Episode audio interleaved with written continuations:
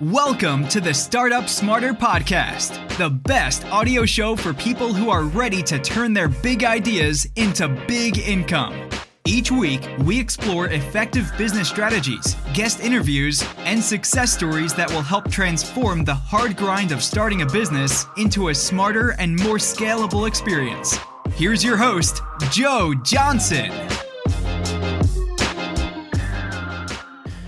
Welcome back to another episode of the Startup Smarter podcast. I'm your host, Joe Johnson, and on today's podcast, I'm sitting down with my good friend Christina Voll from ChristinaVoll.com, where she guides people on how to become a digital nomad and location independent, whether you're an employee, a freelancer, or an entrepreneur.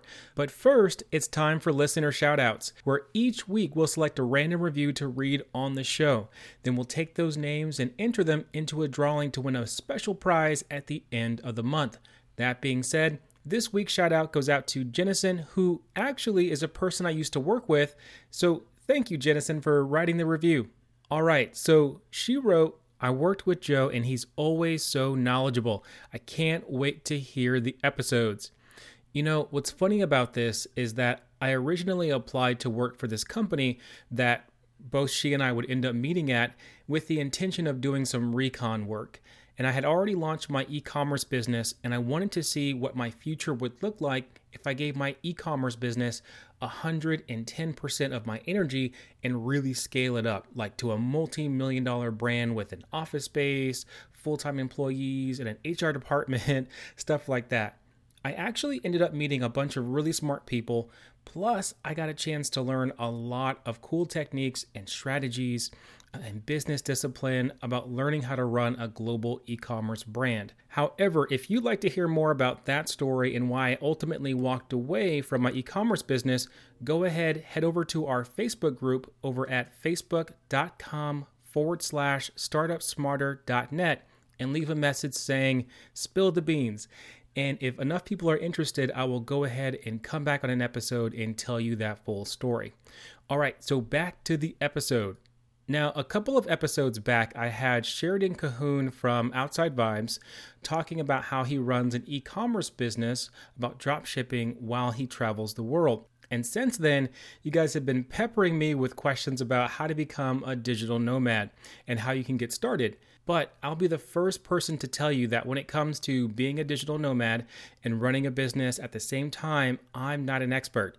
So instead, we did the next best thing we invited Christina Voll on the show to share with us the essential tips, tricks, do's, and don'ts when it comes to being a digital nomad. Now, in this conversation, you're going to hear essentially why I invited her to the show. It's because Christina has somehow gotten away with never actually stepping foot in an office in her entire life. And she's made a living working as a digital nomad. And she's going to share with us how she's been able to do that, as well as some different paths you can take so that way you can go ahead and do the same thing. Now, stay tuned because we're about to get into the full story. All right, guys, I hope you enjoyed my episode with Christina from ChristinaVoll.com. Let's get into it. Christina, welcome to the show. Thank you. Tell us about your business and how it came to be. Since I was 18, I've been working in social media marketing and now digital marketing as a freelancer. I still continue to do that. I've worked with over 20 brands since then. And over the last few years, as I was continuing with freelancing, I also adapted a really nomadic lifestyle as I was traveling around a lot, and I still am. So from there, I decided I wanted to do something a little bit more purposeful. So I decided I wanted to teach how to become a digital nomad. A lot of people were asking me how to do it, and I, I had a lot of tips that I wanted to offer. Um, it's kind of a second side to my business other than me still doing digital marketing freelancing. I'm also offering courses and I'm teaching courses about how to become a digital nomad.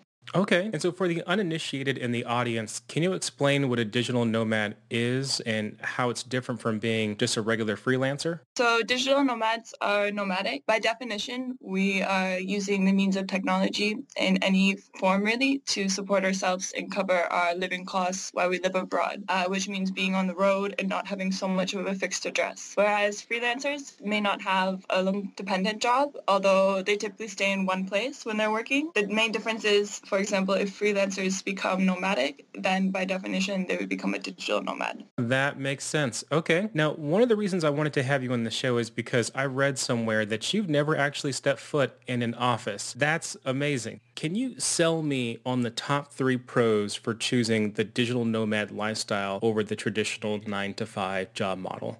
Essentially, being able to have that freedom to put your health and your friends and your family at the same level of your work life is definitely a huge aspect to have the freedom to focus on the more important things. And with proper time management, you can do this. And depending on your client setup, you can do this. That's one of the things that this lifestyle has. The typical nine to five definitely does not. Being able to be your own boss, to motivate yourself, to be able to set goals and actually achieve them and then be sitting there thinking, oh, I need to make new goals. That's something that this lifestyle brings a lot and also too being tested in the terms of traveling and being able to see the world and being able to bring that personal development and put it back and make it reflect back into your work and increase your productivity because most of the time you're on the go, you're traveling and sometimes it can be a little bit of a whirlwind, but altogether makes this lifestyle what it is. And it's definitely something that's, again, that's different than the nine to five, but there's a lot of amazing aspects to it that really makes you feel like you're living.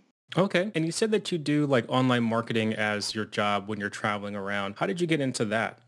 How I got my first client was, ironically enough, on a Facebook ad. I remember I was sitting in a university lecture in the last 20 minutes of the lecture. I was I was bored on Facebook and then I was kind of filling in the application and it was the only one that didn't need a cover letter and the application was really short. It was asking some questions and I was kind of having fun with it. They asked if you could teach a class, what would it be about? I said learning how to learn, which is kind of it's, is an interesting answer. So I then got an interview, which was great and actually I made the client laugh so hard on the interview. He's like right on the spot. He's like, I'm hiring you. I have three other interviews, but I'm going to hire you. So luckily I got an in this way. I got confidence working from this client and then it kind of snowballed into having more clients and developing a business from that. Now, was it a Facebook ad that was looking for people to help with marketing or did they train you on how to do marketing? They were looking for a social media manager. I was honest and I said, you know, I'm 18. I don't really have so much experience, but obviously I have Instagram and my friends have Instagram. I can learn and everything. And they were kind of open with the fact that I was going to start out and it was going to be more from my experience. And that's why when I was 18, I took a lower paying wage from them. And then they said, since we're paying you lower, it's kind of for your personal development, for your experience. So I took that and I said it was okay. They helped me out a little bit. And then they also let me learn by myself, which was really great as well. It was basically just the co-founder of the company and myself, and we were communicating communicating back and forth. And it's now been four years and the brand has grown a lot. So that's definitely something that was really cool. It was a nice way to start everything.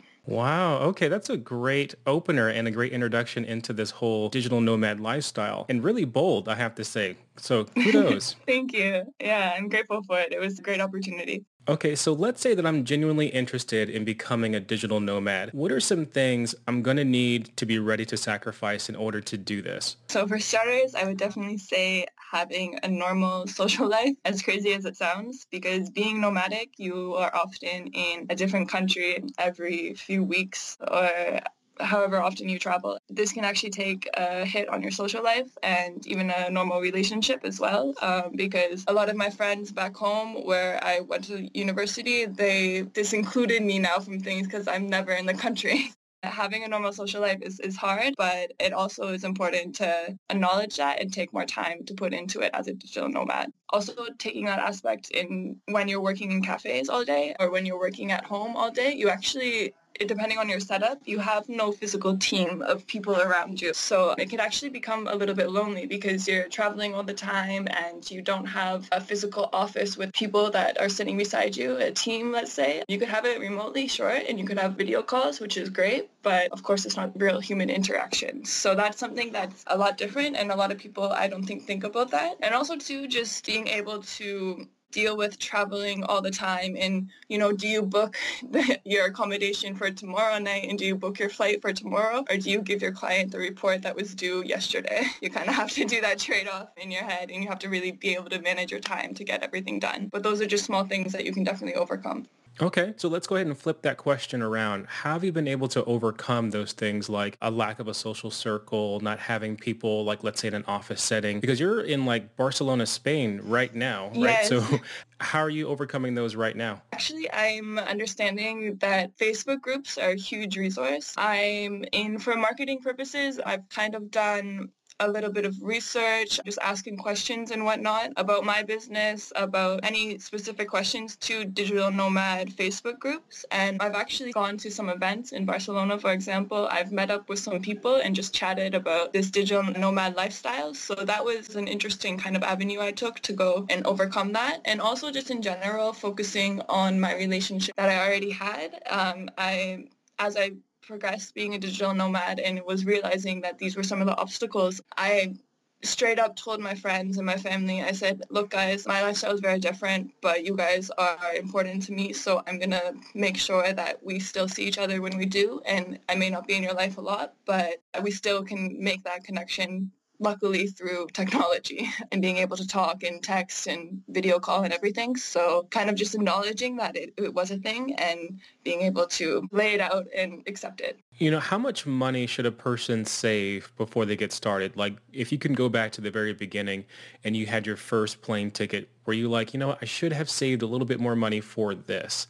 I definitely don't advise people to go and travel when they are living off dollar to dollar because it could create a lot of stress. I would say a lot of my friends, for example, that may not be digital nomads, but they often travel as well. A lot of the time they kind of split up their year where they work six months of the year and then they go and travel the other half or a few months at least. So if you have a, a decent base of money where, you know, if worst comes to worst, you can buy a plane ticket home or if worst comes to worst, you can somehow get out of a situation, it's always important to travel with a safety net of money. You can also be really frugal with your money and you can understand how to save it on some things and then when to make the trade-off if you're going to spend money. I don't usually buy clothes that often, um, but I buy a lot more plane tickets, I would say. So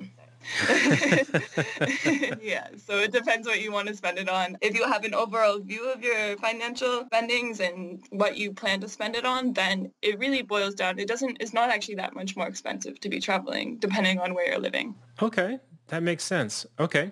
So let's go ahead and talk about uh, your business a little bit more now. With the people that you've helped in the past, what's the most common way people make money to finance their travel that you've seen? There's a few different ways. From what I've experienced a growth agency out of Israel and they have a semi-remote team, either graphic designers, developers, working in marketing, content marketing, any type of job related to that is one way to make money. I've also met a lot of photographers and videographers, which is another way. I've met developers, which is a big way, but of course it's a different type of lifestyle because often if you're a developer on a contract with a company, then you are often working long hours. Then again, I can also talk about my clients too. All of the clients that I've had kind of started up their side business, whether it be selling a retail good like a phone case or home improvement company my clients selling a retail good online, like a phone case or an online tutoring service, doing a business that you can run online. That's another way of doing it. And a lot of times people start out as kind of a side hustle when they have a nine to five. And then ideally they would be able to then move into that full time. Okay, that makes sense. And that's a wide array of different skills that you could use or roles that you can fill while you're traveling to kind of finance the travel. That makes a lot of sense. Exactly. Yeah. And my brother even, for example, he teaches piano online. Wow. Yeah, so I'm super happy that I inspired him to do that. And I'm very surprised that he's doing it because I didn't even think that you could do that. I would think that you would need to sit beside somebody to teach piano. But yeah, so really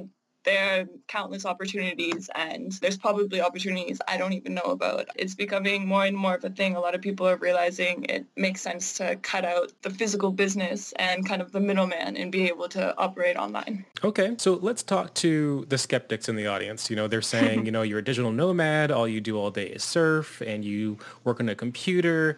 So I'm curious, on average, how much revenue does your business generate each month? Per month, it would depend. I'm anywhere from 1,500 to 3000 it depends because a lot of the time as much as i want to have more security and you know lock my clients into a long contract sometimes it just doesn't make sense on both of our ends. The nature of the being a freelancer is that sometimes you know you have a six month contract and then your client runs out of budget and then they have to stop for a few months and then they could start back up. So i'm working somewhere between part-time and full-time. Per year i would say making between 30 and 35,000 if you are planning to go into this lifestyle and your plan is to make a lot of money, I would say that you kind of need to readjust your mindset. I'm not saying that it's hard to make a lot of money. It's definitely highly likely that you could. Although if you do the trade-off based on how much you value your lifestyle and your quality of life and the ability to have total freedom and live kind of a different life, something that you that you really um, can have freedom and do what you want, then that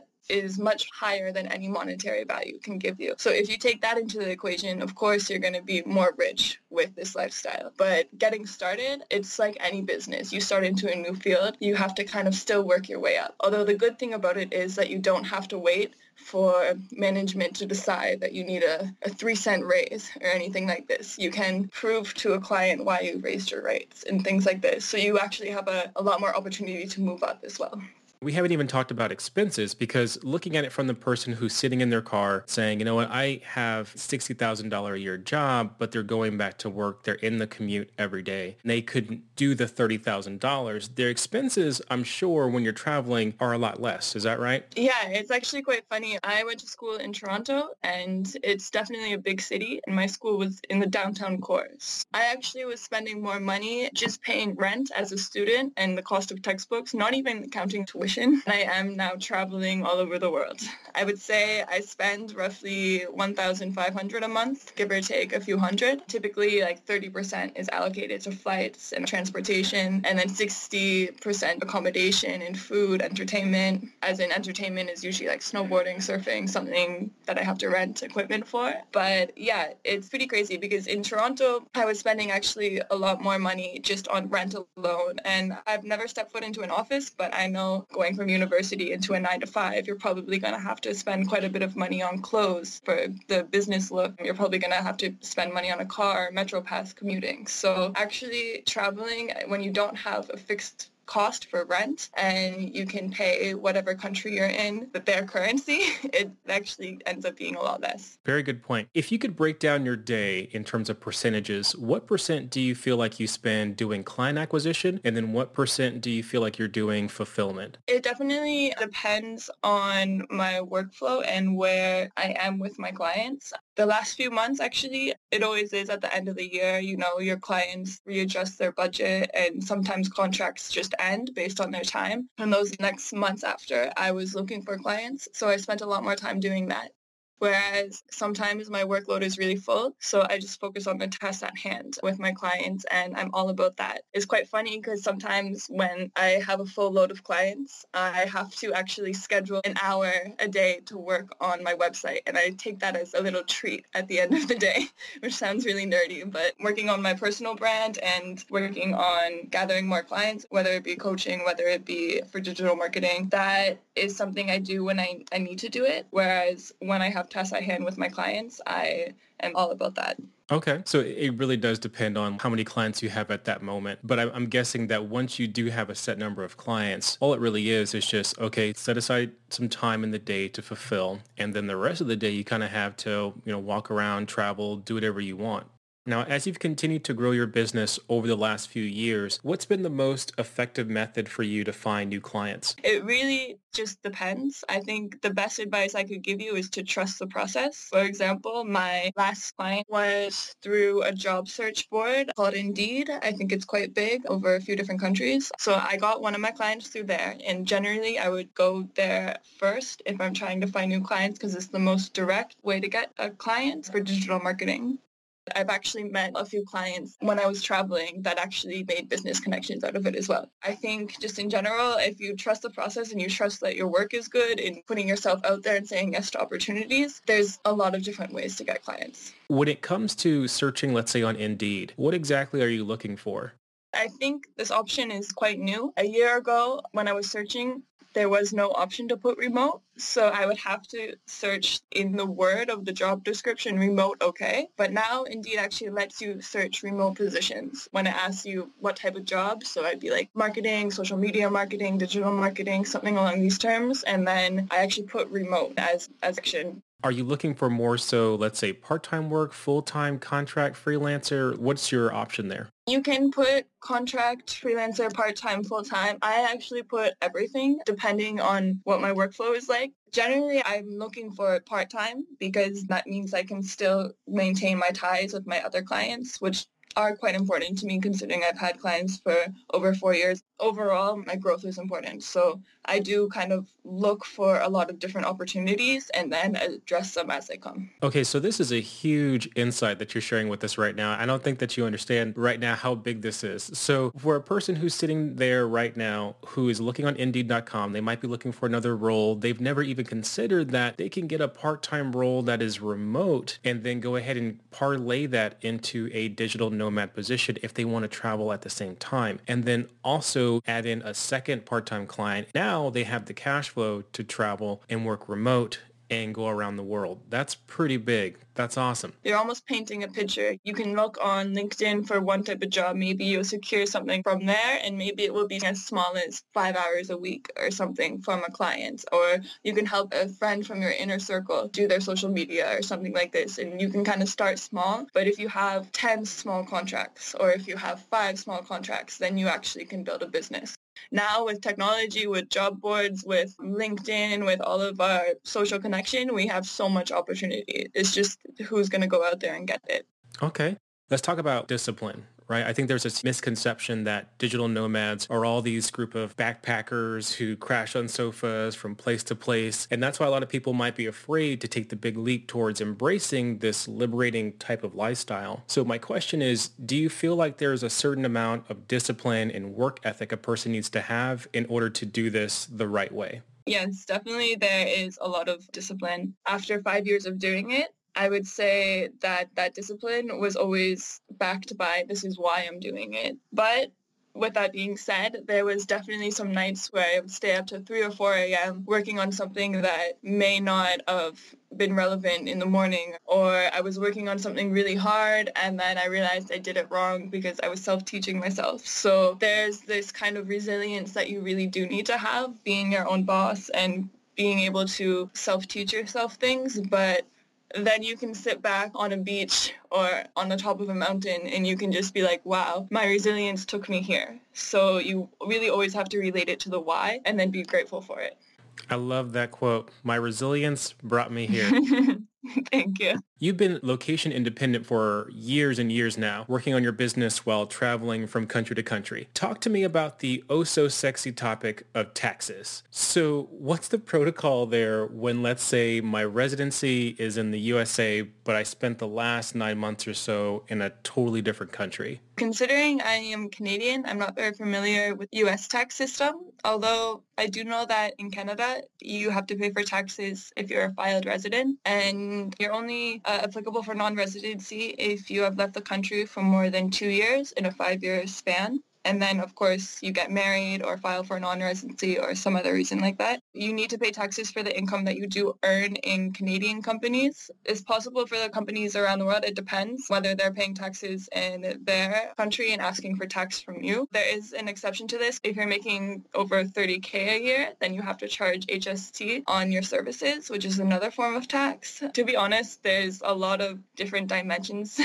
to the tax system, especially if you're living abroad, having different different clients in different countries. So once you start making income online, I would suggest that you just hire an accountant that specializes in taxes for digital nomads. That is a little bit easier than getting overwhelmed and it's better to be safe than sorry. Of course, you don't want to be owing money or get yourself into any trouble like that. Definitely an interesting topic for sure. That's a great answer. And I probably should have prefaced it by saying that neither you or I are tax experts, and you should definitely go consult with one before you start the long journey of becoming a digital nomad and traveling so that way you can pay taxes and not get in trouble. You probably get this question a lot. How have you solved the issue of having consistent access to Wi-Fi as you travel? A lot of the time I buy a SIM card in that country and get at least 10 Gs of data or 5 Gs of data. Usually, most of the time, it's quite cheap. And whenever the Wi-Fi cuts, you can hotspot on your phone if you can't find anything, going to a hotel is, is a good option because then you could just order something at their restaurant and treat it as a cafe. And typically they always have Wi-Fi. Ah, okay. Okay, that makes sense. Let's say I approached you for coaching on how to turn my dream of traveling while earning money with my business into a reality. What's your process for helping your clients get started? And how long does it usually take before I'm beachside? This is actually client specific and it depends on the type of drive that they have. My beginning of my coaching is laying out the basics. Most people just need that extra push to get started. Where do you go and find jobs? How do you sell yourself? Anything like that, kind of the basics and kind of finding what they really want to do and what they're actually going to really be good at. Typically after some time, it's kind of actually though because you say lying beachside and most digital nomads I think will agree is actually not about lying beachside.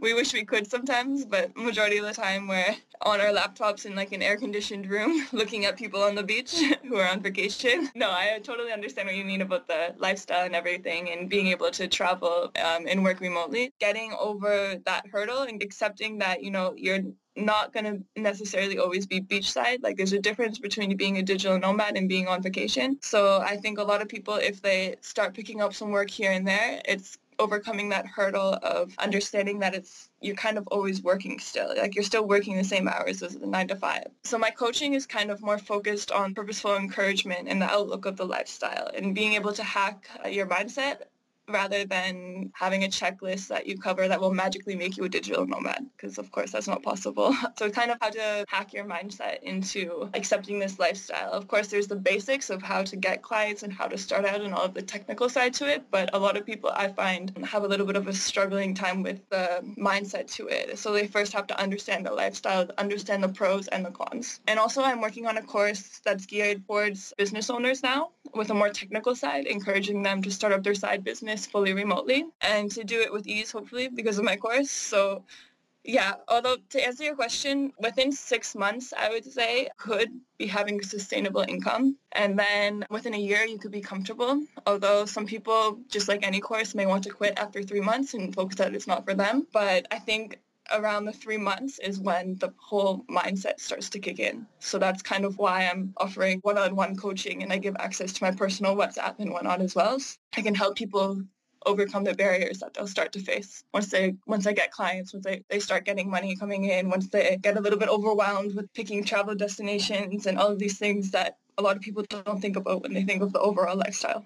All right, we're nearing the end of the interview, and we haven't even covered things like visas, visa runs, flight hacks, and all that other really cool fun stuff. But before you go, I was curious, what's something that you're grateful for that has been a direct result of running your own business? I'm actually grateful for my mistakes in a sense and how I've been able to give myself the ability to make mistakes and to be able to learn myself and self-teach myself, which then I believe has given me a really great type of drive and a really great type of resilience that I'm now super hungry for learning. And I always have been, but I think being able to be in a place where you can make mistakes and you can learn from them is adapting a growth mindset, which is more important than I think any other type of tactic if you're in the nature of growing businesses and, you know, want to contribute to your company's growth, for example, anything like that. Being able to make mistakes and learn from your mistakes is, is really, really important. And that's something I'm really grateful for because I used to be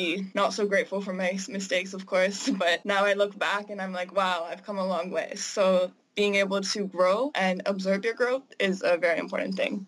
Great, great insight. Now, one question we ask all of our guests is that if you had to start over from the very beginning, from day one, what would be your number one smart tip for launching a successful business? I would say say yes to everything. It's kind of been the theme of this whole podcast, but really it's one of my best topics of advice because even those questions in your head, can you do this? Is it worth it? In my experience, I had a lot of doubt. I had a lot of people, my friends, my family, they didn't think that I could make a sustainable income posting things on Instagram, for example. Uh, that's what it, they boiled it down to. And I said, you know what? Yes, I can make a business out of this. I can be able to grow and learn more things and be able to make this into an actual functioning business. I think we're our worst critics. So if you say yes to the question questions in your head as well as opportunities, everything will kind of just fold itself out. And if you trust the process, it will happen. I love it. Say yes to everything.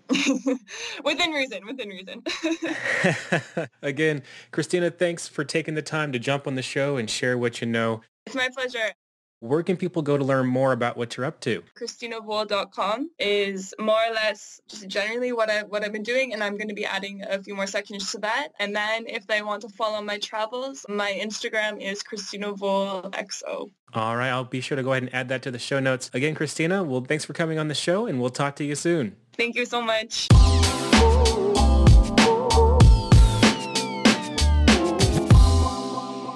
I hope you enjoyed my conversation with Christina from ChristinaVoll.com. Now, some of my biggest takeaways from this episode was how Christina goes about acquiring new clients. She essentially turned a simple Indeed job search into a place where she could find new potential clients by turning on the remote only filter, which, like she mentioned before, was not an option until recently. This is big news if you're either just starting out or you solely rely on word of mouth referrals. This is a great way to secure a stream of income and be employed while you're traveling around. Uh, number two, I love that we had a chance to talk about all the other types of jobs and services that other people would pay for so that way you can become a digital nomad. It was cool to hear that even her brother has his own side hustle of teaching people how to play the piano remotely, which is an amazing idea because you wouldn't immediately think that's possible. But it's stuff like this that challenges our thinking and gets you wondering what skills do you have right now that you could offer that people would pay for? And also, Christina has some great tools and guides over on her website. And if you want to check those out, I'll link them up in the show notes. And you can get all those links by heading over to startupsmarter.net forward slash podcast and looking for episode 13. Also, before I leave you, I wanted to encourage you to subscribe to the podcast and leave a rating and review for the Startup Smarter podcast. Let us know how we're doing. We love serving you and we want to know how we can do better. And I love reading your feedback and reviews because it helps make the show better for everyone. All right, my friends, this episode has been lovingly edited and produced by our intern, Eric Mercado at Startup Smarter. That wraps up episode number 13 from the Startup Smarter podcast. This is Joe Johnson signing off, and I'll see you on the next episode.